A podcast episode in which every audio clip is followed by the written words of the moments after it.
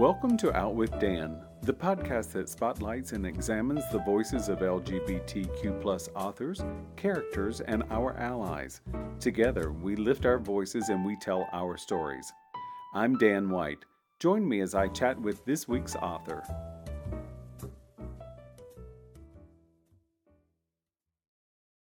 Hello and welcome back to Out With Dan. I'm excited to talk to Ashley Winstead about Midnight is the Darkest Hour. Welcome, Ashley. Hi, Dan. It's so great to be here. I'm so excited to talk to you, too. Thank you. So I've heard you say, but is midnight the darkest hour? Yes, it is. I have a very literal-minded husband who I've also gotten a lot of grief for the title of my debut novel, In My Dreams, I Hold a Knife, in which there was no knife in the book. So now I know. Now it's like a sin that I will never, ever repeat. No more metaphors. So literally, the midnight is the darkest hour. I verified that before I even suggested the title as an option. I appreciate that very much. So were you born in the South? I was born in Naples, Italy, to two. Yes, I know. So not even in America, but to two Navy officers. Okay. Who just had one who had come out of New York and one who'd come out of East Tennessee and met in Naples, Italy, of all places. So that is where I was born. Yep. Spent the first 4 years of my life. And then we moved back to the States and I spent the next 14 years migrating from naval base to naval base every 2 years, and then did choose to go to Nashville for college. So that So basically when I was 18, that kind of started my love affair / complicated relationship / insert whatever you want with the South.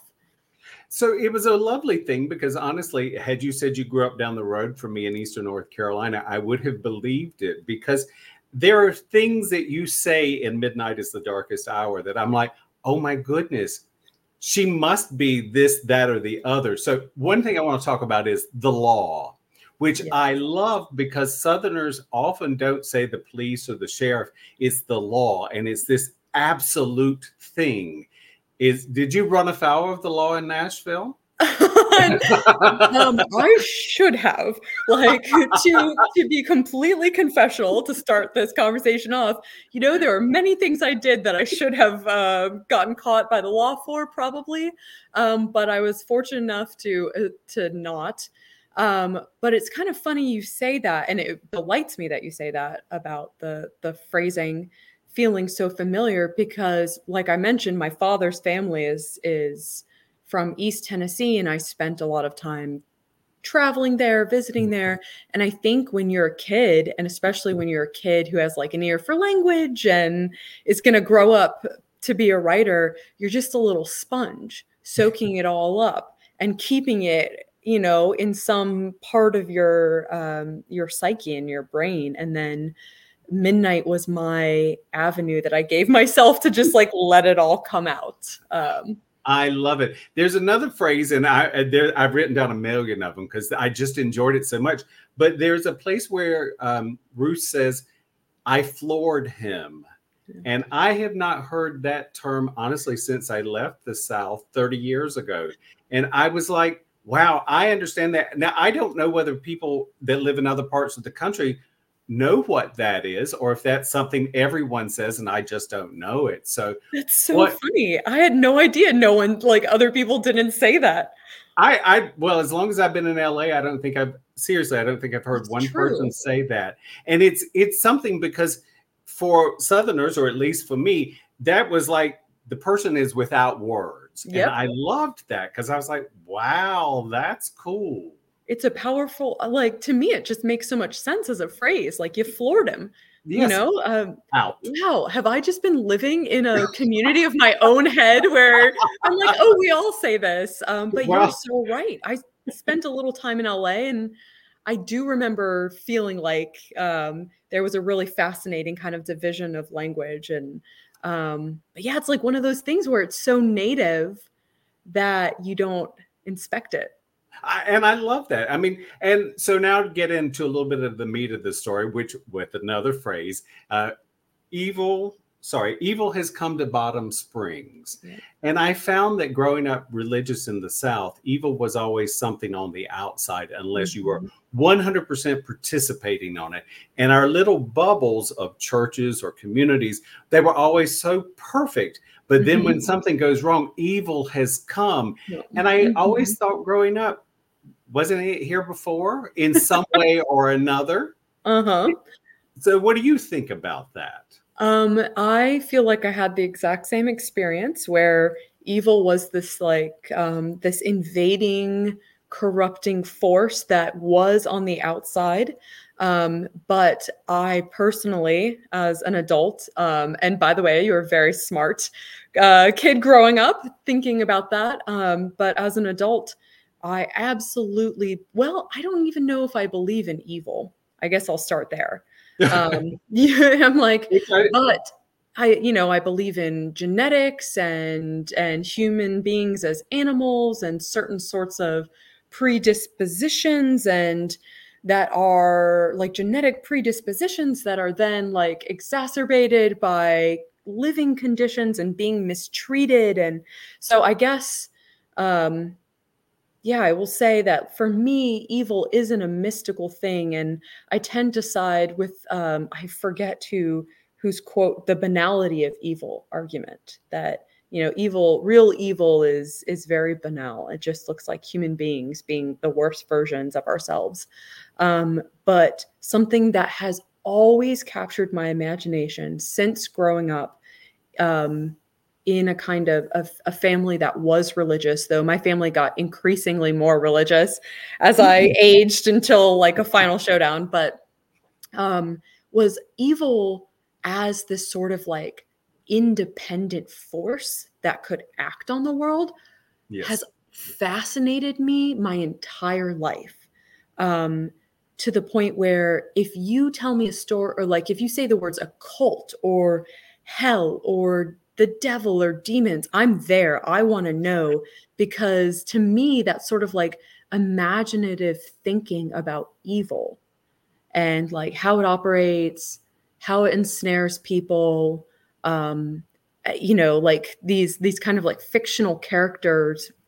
I think you can probably tell what I think about religion right now.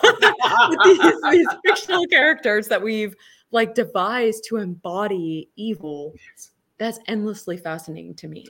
It is. And I found that as I've grown up, having grown up religious and then sort of dabbling with it sometimes in my adult life, I'm very spiritual. I'm not really very religious, but I do love to hear when someone wants to tell me about what the devil's going to do. That fascinates me. And I'm never going to argue with you because I really want to see exactly how far down that rabbit hole will you go. Exactly. And I'm just going to smile and nod. And then, of course, wonder whether I should hide from you from now on. Exactly. So 30 minutes in your company and then fleeing. And it's like, I need, as my mother used to say, I ducked him, which means she saw someone she knew and she hid so they wouldn't see them. So there are days I simply have to duck people because I'm like, oh, I can't deal with you today.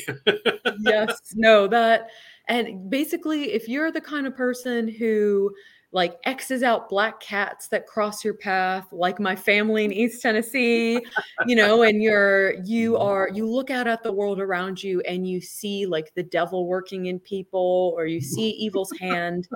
That is a worldview I'm fascinated by and I want to know about, just like that level of magical thinking. And that is like what I wanted to explore in Midnight. So you bring up something that reminds me of some of my family. So they want to talk about the devil and evil and how all these things are going on. But God forbid one of their child wants to read any book that has a witch in it or anything that is other than, a poor human that's being put upon. And I'm like, but you teach them this exact thing at home.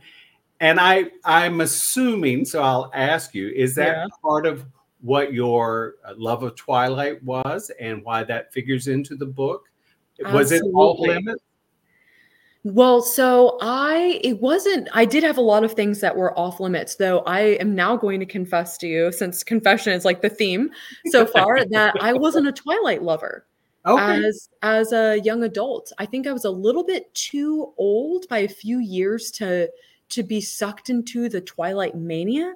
I observed it and was like fascinated by it. And, you know, the midnight release parties and the young girls crying into their cameras and, you know, their camera phones about Edward and Jacob and just like the whole nine yards, the mania of it. But I was participating in a church that didn't want us to read Harry Potter because of the occult elements. I myself wasn't allowed to like watch Buffy or any of the things that I really wanted to watch when I was, you know, a young kid. Just none of that was allowed. There were so many things that were off limits. I found, instead of Twilight, my vampire novels of choice were Christopher Pike novels. Okay. And he wrote about this like ancient multi-thousand-year-old vampiress who like begrudgingly has to save the world, even though she's very tired of being in the world. And it's full of like sex and gore, and truly wasn't appropriate for me at 11, probably, if you believe in like that sort of thing. But I couldn't get enough of them, and those I had to hide. Yes, and I do think sometimes what parents parents do a wonderful job. So I don't really want to bang on parents, but I think sometimes parents get so frustrated, so down on a child about you can't do this and you can't do that. And the unfortunate thing is that makes the child want to do it more, because now, absolutely, why is it I cannot do it? You let me do all these other things, but yet this is the one thing you can't. And to sort of slide into book banning, I have some friends in Louisiana who are trying to get the Bible banned because they're like, is there any book on earth that has more murder and rape and all kinds of things that go against society's good side, and yet it's not being banned? So yes, and talk about, if we were going to examine a book's effects on the world, what has had a more murderous and you know, like writ large, kind of like large scale negative impact on the world than the Bible? Absolutely. I love that. And also you're so right. Like the easiest way to guarantee someone is going to do something or reach for something is to tell them not to. And I just want to make sure I respond to your larger point about why I brought in Twilight into this sort of like religious world of thinking about devils and demons. And you're totally spot on that was me thinking, you know what, I want to show or make some sort of point about the fact that believing in the devil and believing in Edward Cullen and believing in the low man and whatever other occult superstitions really operate on the same level. Exactly. In my opinion, it's the same level, the same logic, the same kind of magical thinking. And so if you are willing to admit one, why not the other? Well, that's right. And, you know, you in your book, and you do. So we'll talk a little bit about your book. You are here about that, right? So we can talk about anything. Yeah. One of the things that I felt that I saw and recognized from growing up, especially in a community. So I grew up in a very small community, probably smaller than Bottom Springs, if possible, and the good and the evil and the bad and all of this stuff. But the outcast, the people that weren't quite as well as, or the person who was slightly different. I mean, I loved Ruth and Everett, and I recognized Ruth and Everett. I went to school with them, and I saw what happens when you put someone down, or you tell someone they're not good enough, or you beat them, as is the case here, and abuse them. And I want to say that you did a great job with that. I hated that your characters were abused, but what you did was you showed us a reality, because it's nice to have a romance novel. I love romance, and it's nice to have mystery and suspense. But what you showed us was a slice of life that really does still exist, unfortunately. Yes. No, and I really appreciate you saying that, because it's so funny how many preachers' kids and other people this book has reached. And I'll hear the first thing someone will say is like, this reminded me so much of how I grew up. Mm-hmm. And, that heartens me because not only did I pull a lot from my own experiences, firsthand things that I witnessed or pieces of how I grew up, but also friends that I've spoken to. And then I think this is my most highly researched book that I've written so far. And I tend to be a researcher anyway. So for me, that's saying something, but I just really wanted to get it right. And it kind of makes me laugh a little bit because one of the first things my agent said, my literary agent who lives in New York City, and has just like had a very different life experience. She was like, this place, Bottom Springs, doesn't seem real. It seems like it's a fairy tale. Hmm. And she knew that I was striving for a kind of like fairy tale sense of cadence and lyricism to the storytelling. Mm-hmm. But she's like, the place itself, do places like this exist? And I was like, oh, Melissa, you sweet, sweet sheltered New Yorker.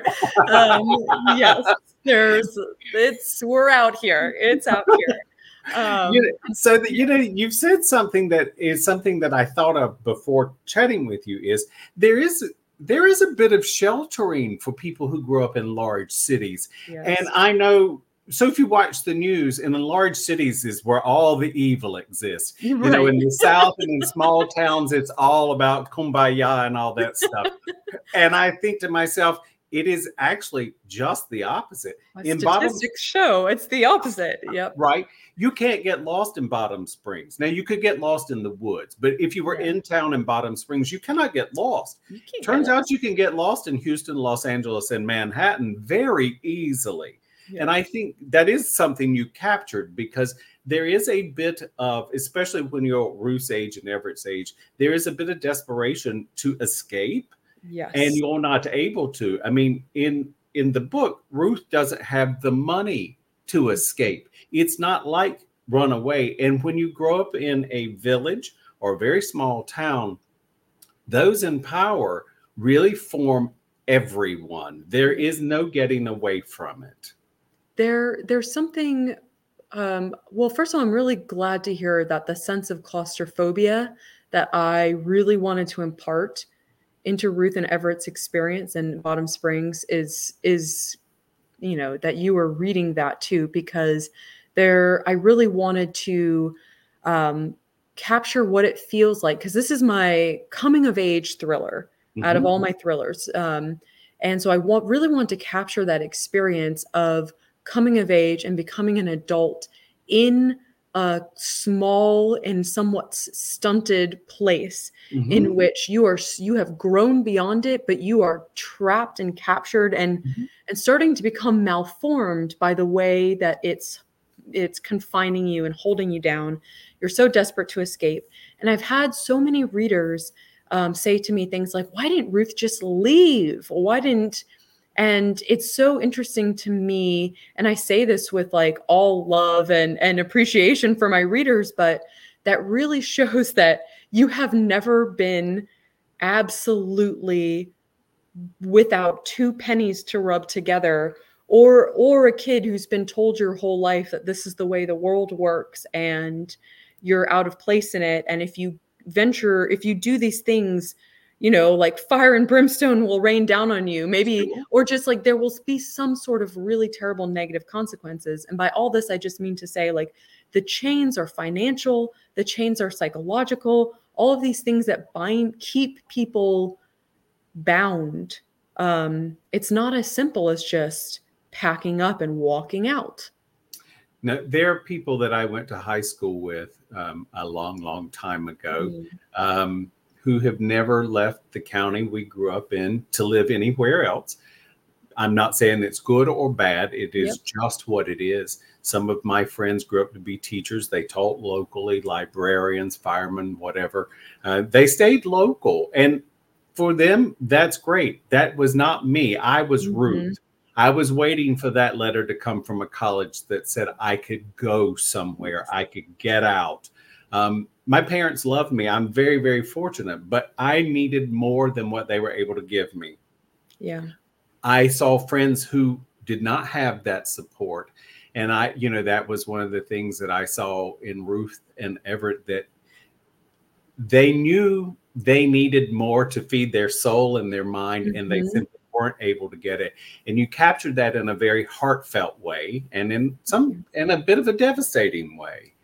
Which I hope that's a good way to say it. Well, I take that as a huge compliment, because I guess that's how I feel about it. So, you know, I feel that way about it too, that it's in many ways devastating. And I think even though I wrote Bottom Springs as this kind of religious church state sort of, you know, small rural community, I think in a lot of ways I was drawing on my experience growing up as a Navy brat. And mm-hmm. when you grow up surrounded by a lot of people who, I mean, talk about a closed community, a naval base, right? Yes. And you grow up with a lot of people who don't have a lot of money. I mean, let's be honest about what the military is for a lot of people, which is like, mm-hmm. hey, their escape, their last resort, the only place that'll take them. You know, like it's... and they're never going to make enough to escape either. They're never going to. And there was this pattern growing up where... you would think for a while that some kids would get the like jet propulsion, the momentum, because they were bright and they seemed like they had a lot of promise. And you thought, that kid's going to make it. They're going to reach escape velocity and they're going to get out. And then something would happen and they would stay stuck. And their version of staying stuck was like going into the military like their dad. Or it was just this thing that was... I don't know. It's just this kind of like culture of, mm-hmm. of a lot, or recognizing like, okay, you know, we're all kind of desperate to get out and not many of us are making it. And I think I took some of that, and infused Bottom Springs with it. And Everett is obviously the one who reaches escape velocity, and Ruth is the one left to be jealous of him and mourn his. And they were such good friends, and their chemistry together was just amazing. It's funny because you've called it a coming of age story, and I gather it really is. And I think I just saw it as an escape story in a lot of ways. I did want to...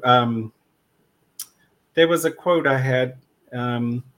Sorry, I'm going to find it because it's important to me. I love that. It's funny what we see for other people that we cannot see for ourselves.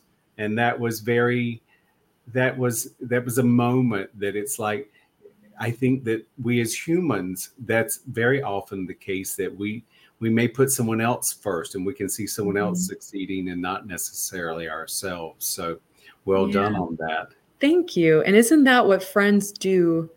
And you know, in its most ideal form, what people who love you do is see the things for you that you can't see for yourself. And honestly, that's part of why I write, to kind of like get that vision on other people, other human beings. Well, I will say, Ashley Winstead, you have done a really bang up job with this. It's such a wonderful book. I cannot crow about it enough. I have told everyone who will listen, if you don't get it, you're missing out for sure. Thank you. I mean, that just honestly melts my heart, or fills it up, or some combination of that. Thank you so much, Dan. That's such an honor. It really is good. And because I'm a silly goose, I just have to do this. The fact that Everett's father drinks Pop-Off and Coke, I was just like, you know, Pop-Off is a step above Boone's Farm, and I loved it. I was like, Lord, that really does shows how far down on the pecking order they were. Exactly. No, those are the careful, important details that you have to, that you rack your brain to make sure you get right as a writer. You like, did a good job at it. This man drink. Yeah, well, it has to be, and I'm sure I'll go to hell for bringing that up right at the end of our conversation. Absolutely not. Well, maybe according to Reverend James Cornier, but you know, that's pretty much all of us. I'm gonna step away from James at this point. Ashley, do you have a website or social media you'd like to share? I I do. So you can find me at ashleywinstead.com and on Instagram, where I just kind of spend all my time. I'm at Ashley Winstead Books. So I'd love to be friends with anyone there. I love it. Thank you again, Ashley, for joining me. The book is Midnight is the Darkest Hour, and I cannot recommend it enough. Thank you so much, Dan. This was wonderful.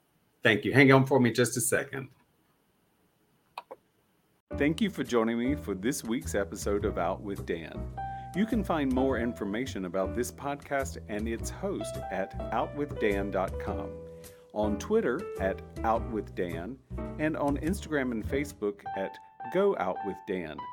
This podcast is hosted by Authors on the Air Global Radio Network, and the theme music is provided by bensound.com. Join us again soon for the next episode of Out With Dan.